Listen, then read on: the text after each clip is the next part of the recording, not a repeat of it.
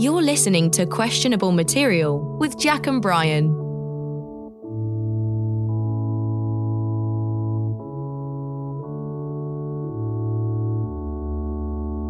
Jack, you're sad, I can tell. Yeah. What happened, Jack? Well, Norm Macdonald died. God, it even makes me sad just saying that out loud now. Well, everybody dies, Jack. Say what now? Everybody dies, Jack. Hey, what a way to find out. Yeah, he what he had cancer and he hid it from everybody for nine years or six hero. years. Yeah. Nine years. Nine, Nine. years. So um yeah, so so this is uh gonna be a special uh, one time episode of uh the of um almost at the BSFA of uh questionable material. We're gonna talk about Norm Macdonald, uh his life and his legacy and tell some stories. Um uh, because he was a comic legend and a lot of his spirit and the way he does comedy, we try to infuse, I think, into our show. So we're going to do, we're going to honor Norm and do a special episode. And our normal episode will still be coming out uh, on Thursday. Pun intended week, a brand new episode. Normal. Uh, yeah. yes, exactly. you knew Norm. I did know Norm. Um, yeah, and I have some, I I think, fun and interesting stories to say. But yeah, he, um, Norm kept his uh, cancer uh, diagnosis, which came nine years ago, hidden from everybody. And I texted um, Steve Higgins uh, yesterday. He's the announcer on Jimmy Fallon. So if you've seen Jimmy Fallon, that's his announcer there. Steve is the producer on Saturday Night Live. So after Lorne Michaels' name, there's Steve Higgins. I texted Higgins yesterday after I found out, actually after you texted me and told me that Norm died. I broke the news And, to um, you. Yeah. And um and and Steve and they were really good friends. Steve had no idea. No idea. He kept it from everybody. Um and it's it's funny so I actually wanted to read um about read to people about that because I think this sort of says so much about Norm. Um this is from his longtime producer Lori Jo uh, Hoekstra. Um, who's a great person. Uh, quote, he was most proud of his comedy. He never wanted the diagnosis to affect the way the audience or any of his loved ones saw him. Norm was a pure comic. He once wrote that a joke should catch someone by surprise. It should never pander. He certainly never pandered. Aw. And I think that's, um, that's Norm. what kind of that cancer? Norm. What kind of cancer was it?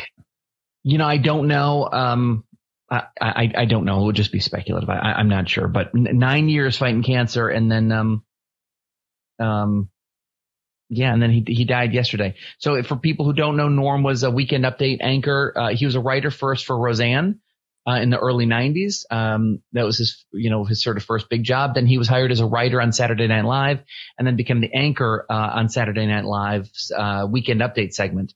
Um, I think from around '94 to 1998 when he was fired. Uh, I worked at Saturday Night Live with Norm uh, during um, some a little bit of that time, and including the time when he was fired. And uh, you know, I wanted to, you you know some of these stories, Brian, but maybe not all of them. Um, so I was a nobody, as I am today. Um, You've come a long way, like- Jack. I was, I was like a super nobody, and now I'm, I've made it to nobody status. But so I was a super nobody back then. Obviously, I was a 20 year old, 22 year old, you know, dummy, um, just super excited to be working at Saturday Night Live. I couldn't believe it, and so I was working as a script coordinator, which meant I formatted all the scripts that came in from all the writers, and I was a part time receptionist as well. So I sat at the front desk and answered the phones and greeted all the writers and cast members and staff who would come in every day and just was a receptionist. And one day Norm walked in and he's like, uh, Hey, Jack, uh, you want, uh, yeah, you want to uh, submit some jokes to a weekend update? Yeah. I mean, Norm was one of my heroes. So I, I was, yes, oh my God, yes, Norm is inviting me to write jokes, the thing I want to do. You know, when you're writing on a TV show and you're not, a, or, I'm sorry, when you're working on a TV show and you're not a writer, Right. but you want to be. I mean, you can't just write. You can't just be like, "Hey guys, here's some of my ideas." Like that's They don't. They don't like that. Yeah, they'll say goodbye. Thank you. Yeah, we have a union, and go go f yourself. Right. So, um, But he invited it. He invited it. And you know and, and so people you know there are certain staffers who are allowed to submit jokes. And he was just like he could tell that that was probably my dream because i was a white nerd um, you know and uh, we all want to become comedy writers.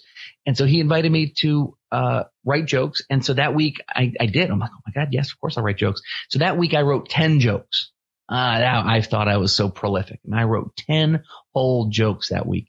And so I submitted submitted them, and lo and behold, uh, Saturday nights uh, that Saturday night, November fifteenth, nineteen ninety seven, that dress rehearsal, my joke, one of the jokes that I had written, made it to dress rehearsal. That was the the the show. They they basically do a two hour taping Right. of Saturday Night Live from eight to ten. Meet from ten to eleven thirty, and Cut, cut all the funny everything. stuff, cut all the funnier sketches out, and then you get the Yeah, 90 they- minute show at the end. Yeah. Exactly right. Exactly. I was there And so for that they once. Changed it. I remember that once. I, Yeah. I I went there. My friend was writing for SNL, and I went to the taping and the the, the original, the not live taping, but it's in front of an audience, and it was Yep. two hours long, and it had some of the funniest SNL sketches I'd ever seen.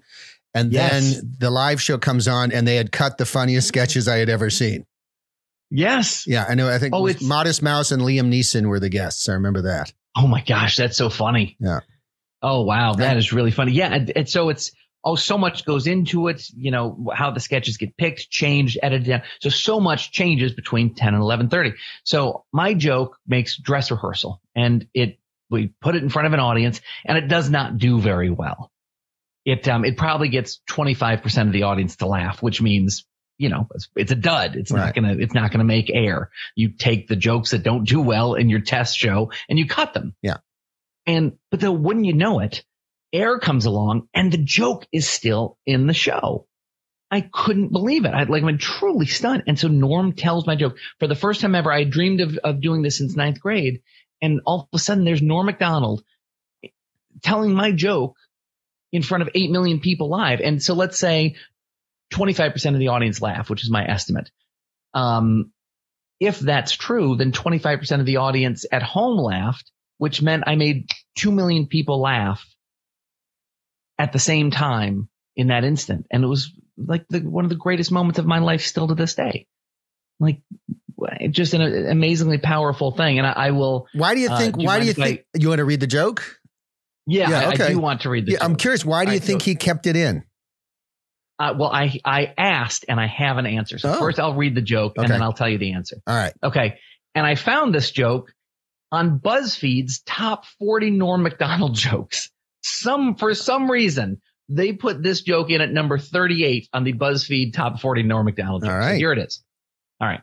And in Sugar Land, Texas, a Florida bound Amtrak train collided with the back of a tractor trailer carrying bagged sand. Thankfully, no, in, no serious injuries were reported. However, the accident did draw protests from the people for the ethical treatment of sand. Huh. you know, that's, you know, it's some, you know, 25% of the people really liked it. Right. And it, it you know, not, it's not that great a joke. Whatever. It's totally fine. It's a norm joke. And so I, and, and it, so it got 25%. I'm like, oh my God. And so I asked him afterwards. So I asked Jim Downey, who's on the Mount Rushmore of comedy writers, wrote for Saturday Night Live, shared an office with Bill Murray, um, wrote for the original David Letterman. I mean, this guy invented comedy. Uh, a conservative uh, voice. He would do all the uh, er- late 80s, early 90s um, political comedy. Uh, he and Al Franken, sort of like from the left and the right, Mhm. would do like the Dukakis Bush stuff and the, the Bush Perot stuff. You know, Jim Downey, Mount Rushmore. So I asked Jim Downey, who produced Weekend Update with Norm, uh, like, why is it in there? And he's like, ah, we just thought it was really smart. We didn't really care if it got the laugh or not. We just liked it.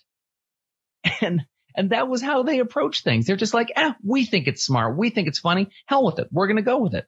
And that's how I got my first joke ever on television. The first time my words were ever read, uh, read aloud on air. The first time I was ever paid to be a writer. I got $50. Oh, you got paid for it. Nice. I got paid for it from, from Norm. Oh. And I have a copy of the $50 check somewhere. Um, per- so he paid you personally for it? Yeah. So, you know, because you're not a paid writer on Right. the show, uh, you're just like, you know, getting the $400 a week that they paid you. Um, uh, any jokes that came from the outside, and this is fairly standard Yeah. procedure, certainly back in the day. Jay Leno would do this a lot. Um, you know, all those people, they, they would be faxers, people who would send in Right. jokes. And if you got one of the jokes on, you get paid 50, 100 bucks, whatever it was. Colin Quinn, who came after Norm, um, paid 100 bucks a joke. So that was always nice. Mm. Um, so, uh, so that was how I got Norm Macdonald got, uh, did my first joke ever on television. That's pretty cool. It and do you think cool. that's And part of the reason he got cancer? I do. I think the 25% laugh is uh, probably ate at him so much. And it's one of those things like It grows over know, time. it does, like a tumor. Yeah. It ate at him. So him. it's, so that's one of the reasons why I needed to do this special episode of the podcast is to You feel guilty. Your guilty conscience is killing you. I can see I- it. I killed my idol. That's terrible. I killed my idol. but at least he gave you a shot. He gave me a shot. So six weeks later, six weeks later, he's fired. Oh, is was just six weeks later. Yeah. Six weeks later. So in, in the early January for telling too many OJ Simpson jokes. Yeah, that's right. He pissed off the one of the network heads by by constantly Donald referring Yep. Yeah. by referring to OJ as a murderer constantly. Yeah, because he and uh, he and OJ were friends. This executive, they were friends, and it's like enough with the OJ jokes. And Norm's not going to be told Right. what jokes to tell or not tell. And they were brutal. They he just they just kept going. I mean, it was Oh. uh, he was unforgiving, as you should be when somebody's Oh. a murderer. Oh, un, absolutely unforgiving. God, I mean, just some some amazing OJ jokes out there. Um, so um, so six weeks later, he's fired, replaced by Colin Quinn on Weekend Update. But here's the thing: he's fired from Weekend Update, but he still is technically a cast member on the show. Didn't really do very much other than that. So he basically hung around for about a month and a half, two months, just sad all the time Yeah. up in the offices, like just wishing that he could do the only job he ever wanted to do, which is to tell jokes on what he called, Hey, I'm Norm Macdonald. Welcome to the fake news. He, basically, he coined fake news, Uh huh. you know, the, the phrase we all know so well today. Um, so he, he hung around the show and, and he would watch the, the dress rehearsal and stuff. And he would watch all those things. So one day between dress and air, I had to run up to the offices and I saw Norm. And it's like, hey, Jack, you got any jokes there and uh, an update? And I'm like, that week I had two jokes that made dress rehearsal, and neither of them made air. And I'm like, yeah, I got this one and that one. He's like, oh yeah, you know that one is that one. That was great. And this, I would have used both those jokes whenever. And I always thought, like, God, that's that's Norm. Like that's this painful thing for him, this still raw open wound, and he still is watching and still is supporting and still is a fan of jokes so much that he um you know is is sort of doing the set that he would have done and, and supporting you know a 22 year old nobody saying like yeah those were good jokes i would have used them and you know that's the sort of nice guy that he he was And then they they had him come back and host the show not long afterwards, right? And he just he just Yes. dunked on the the whole monologue. He was just dunking on how crappy the show was. yeah it- it- yeah so he, he comes back to host in october of 99 and basically like now i was fired from this job here like uh, you know from weekend update uh, a year ago for not being funny. And somehow in the last year i'm now funny enough to host the show. Right. like, what, how the hell does that happen? I mean just but told in a much funnier norm way. Just killer. Killer monologue. He was so happy to be back there. I mean like it was a real victory lap. Oh, that's great. so um so a couple of other stories eh, in in, in from in that time frame um norm um norm played syracuse university where i went to college um to promote the movie dirty work he had a, a movie coming out so he did like a comedy tour and he was doing a college um in that may and so he so they found out that i went to syracuse I was staying at my mom's house because it was a, the show was off that week. So I went back home because I was 22 and had no money.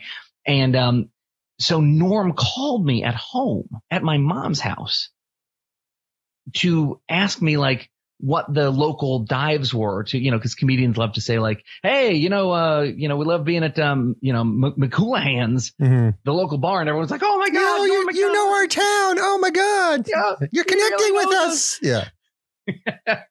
so he called me just to ask me for all those details, like, ah, what's the local bar? Where do the kids hang out? And What's this? And that? Just to get some like info from me. But like, I'm on the phone as a 22 year old with Norm Macdonald, like feeding him it, intel on Syracuse, uh, which was like a mind blowing experience. And then I went to the show. I drove then to Syracuse that night to see the show and hung out with him backstage. Like, and all my, most of my friends were still in school and I'm backstage with Norm and it was, really trippy. And I got to bring a few of my buddies back, and that that was a big deal. Yeah. Um, but ne- but I want to tell one one more story from that time.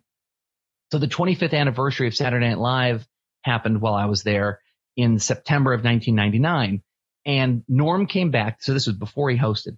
Norm came back to to be a part of it, and he, instead of just coming back on like Friday to rehearse and then Saturday for the show, for the for the big three hour prime time taping um, of this of this SNL 25th anniversary, he came back and just hung out with us all week. And Norm had a phenomenal gambling problem. Yeah. this is not me um, telling tales out of school. This is something he widely acknowledges. I would not um, ever spill the tea on uh, anyone in the SNL family. Um, he wrote about it in his book. He had a yeah, absolutely. So, yeah, he's yeah, it's no secret. Yeah, yeah, and and it was so much of his comedy was about it. Uh, he he got two sitcoms after SNL, and both those characters had gambling problems. Uh-huh. So clearly, it was a really big part of his life. And so, um, so it was. So he, he came out and hung, hung out with us that that Tuesday night, leading into the Sunday night taping of the primetime SNL special, and so we're hanging out in the research area. And there are four TVs in the research area because you want to be able to tape CNN and Fox News and and or anything. You just want that's the research area at Saturday Night Live. You can there are four TVs with different cable boxes and you can watch four different things. So we're hanging out in there, and Norm is watching four different baseball games. He's we're watching the Yankees. It doesn't matter. So we're watching four different baseball games because he has three thousand dollars on each game. Oh, I thought it was just he really liked baseball. No, no, no, no, no, no. Uh. He really liked gambling. So three thousand dollars. So we're cheering. We're cheering for the Yankees to win. We're watching the Braves on TBS. We're cheering them to score under eight runs. We're cheering for the Dodgers on ESPN, and we're cheering for you know some fourth team. Literally four four games. He doesn't even remember who he's got. He has to ask his assistant, "Hey, Lojo, who do we got in, uh, in this one?" Uh, so he's he's asking Oh my god! He doesn't even remember because we're watching four games with twelve thousand dollars on the line, and so it, it, not a relaxing way to watch baseball because you know, and I specifically remember this. Uh, Derek Jeter grounds out to shortstop, and as he's running, Norm is screaming at the TV. Come on, you motherfucker, run, run on a ground out to short, like in the fourth inning. so relaxing. What a way to watch a game. Oh my god. Oh my god. And and then we we hang out in in Higgins' office uh, like up until midnight that night, and he's just telling filthy, filthy jokes. Just um, you know, I, I I cursed a minute ago, but that was nothing compared to like, and he did it with like this sort of childlike glee that you do it, right? When when we're just being filthy just for fun, just right. to like make to we're aware that we're being filthy and just trying to get a reaction out of people or being silly. And, and, and that was him. And he just told the most foul, foul things and just had this gleeful like smile, like, ah, you know, ah, I talked about this bodily function and that and just got people to groan, uh-huh. grown comedy writers. Yeah. And still everyone's like, oh, gross, so gross. oh God, it was amazing. He was such a good man. You saw him recently. Didn't you see him recently? I did. I, I saw him. Where was he? Dobbs Ferry or something weird? Like, yeah, he was in Tarrytown. Tarrytown. A 10 minute drive from my house. 10 minute drive at this like 3,000 th- seat theater in November of 2019. Tarrytown's so, basically a suburb of New York City, right? I mean, how would you describe Westchester yep. County? It was just kind of outside the city. Absolutely. He actually took the, the Metro North train. He didn't take a fancy town car or oh, limo. Wow. He took the Metro North train to the to the to his to gig. show. Good for him. All right. That, yeah. So he so so he he plays this 3000 seat theater and I I text his producer slash assistant uh that we're, my wife and I are going to be there. She's like, "Oh my god, you guys got it! That's so great! You guys have to come backstage after the show." Great, great. So, so we, Betsy and I, my wife, come come backstage after the show, and um, and the security guys, you know, I, I, tell them like, hey, can I go backstage? You know, they're waiting for me, and they're like, yeah, sure, they are. They check, and so they're okay, yeah, I guess so. So they let me back in. So I, my wife and I walk backstage after this big show, and in this giant holding area, giant, and and nobody's there except Norm, his assistant slash producer, me and my wife, and as I turn the corner, I see that there's one other dude standing there, and I look over because I'm like, "Hey, Norm," and I look over, and it's Louis C.K. Louis, so it's Louis. me, my wife, Norm, Louis C.K., and Lori Jo hanging out for 20, 25 minutes talking about comedy and Saturday Night Live and the fact that Shane Gillis, uh, the conservative comedian, um, had been hired uh, that fall and then fired before. Two seconds um, later. Yeah.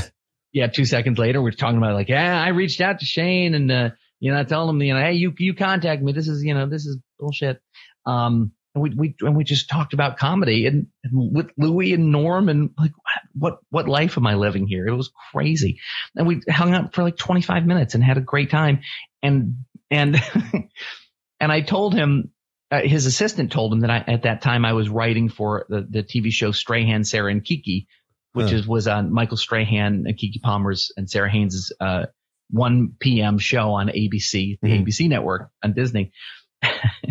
and so she tells him, "Hey, Jack, you know, you know, Jack, you know, from back in the day here is, uh, you know, his new job is like he's the head writer on that show."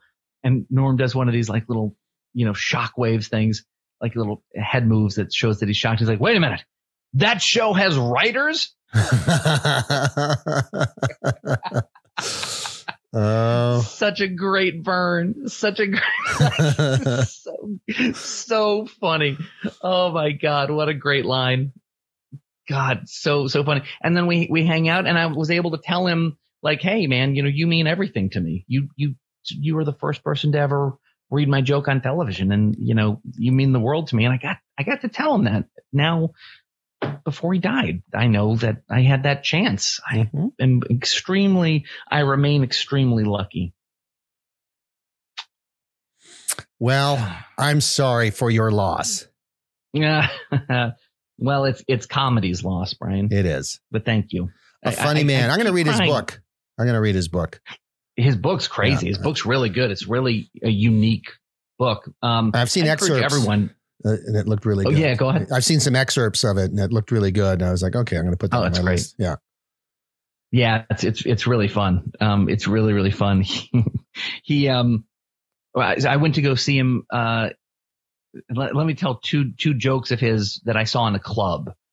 So uh, I went to go see him in 2015 when he was doing the New York Comedy Festival festival in um in New York City uh, in on November 13th. I don't know why I remember these dates, but I do.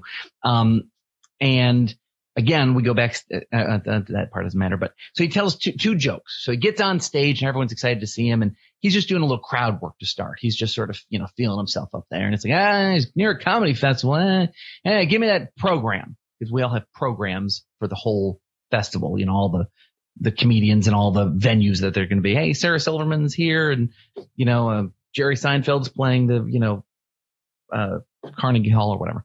Um, so he, he goes through the the uh, he goes through the program and just commenting on it, and he gets to now. Now, before I finish the story, um, I want to see. I want to let let people be aware of the saying. Um, how do you get to Carnegie Hall? Practice, Right, that- practice, sort of the- practice. practice, practice, practice. Um, very famous uh, saying. So he gets up there and he's he's thumbing through the um the program, and he gets to a, a a full page thing that says Judd Apatow live at um, Carnegie Hall, and he reads it out loud. Oh, hi, Judd Apatow live at Carnegie Hall. Okay, and so here's the other thing I, want to say: comedians, stand-up comics especially, um, if they hear you've been working as a stand-up comic for like under 10 years, then you haven't earned anything yet. Then you're, you're not ready. You haven't found your voice yet. You're not, you're, you're almost not taken seriously within the comedy world. Yeah. You have to put in your time, your years at the club, earning that crap, earning that, earning your jokes, earning your set, earning your, your tight five minutes, your tight 15 minutes, your tight hour, your, um, your voice, all that stuff that it matters to comedians that, um, that you probably work 12 to 15 years before you're sort of considered like, okay, you've, you've earned our respect. So Norm, Norm gets up there. He reads, oh, Judd Apatow live from Carnegie Hall. And he pauses and he, and he looks up and he says, uh, how do you get to Carnegie Hall? Never ever practice which is such a good burn about a guy who became a famous comedy writer and producer and director who didn't earn his time Mhm. at the clubs to be able to get a set at Carnegie Hall. It was such a good Judd Apatow burn, wh- which shows again what Norm is all about because Judd Apatow is a he makes millionaires, right? Like you get in a couple Judd Apatow movies if you're part of his rotating cast, Mhm. millions of dollars to you know waste on you know wagering on college football games. Mhm. Like, but he didn't care. He's just like, yeah, he's just he just told the joke. He's not he's not sucking up, Right. not sucking up to politicians. He's not sucking up to people who could make him millions of dollars. He's just he he thought he saw something that he thought was unjust and made a really good joke about it. Um, which I, I deeply respected. And then the other joke he told that night, um, he talked about, uh, yeah, Caitlyn Jenner, you know, is, is trans, she had sort of just come out. Uh, yeah, you know, tr- Caitlyn Jenner, she's, you know, trans and everything now. And, uh, you know, it's, it's, it's interesting, you know, back in my day, if you had a, a penis and balls, yeah, you were called a man. And then he pauses and he said, we were so naive back then. what a great what a great way to comment on on that whole thing. Uh, and then he he goes on is like hey you know hey, she's named woman of the year. How how's that justified? She hasn't even been woman for half the year yet.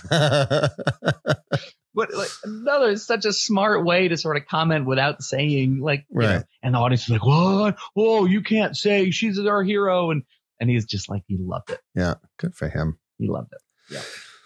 Well, Um, yeah. So that's it. That was Norm.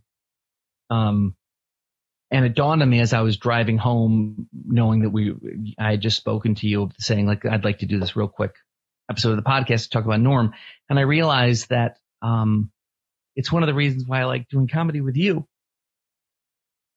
Um, because I, you know, you embody all that stuff to me.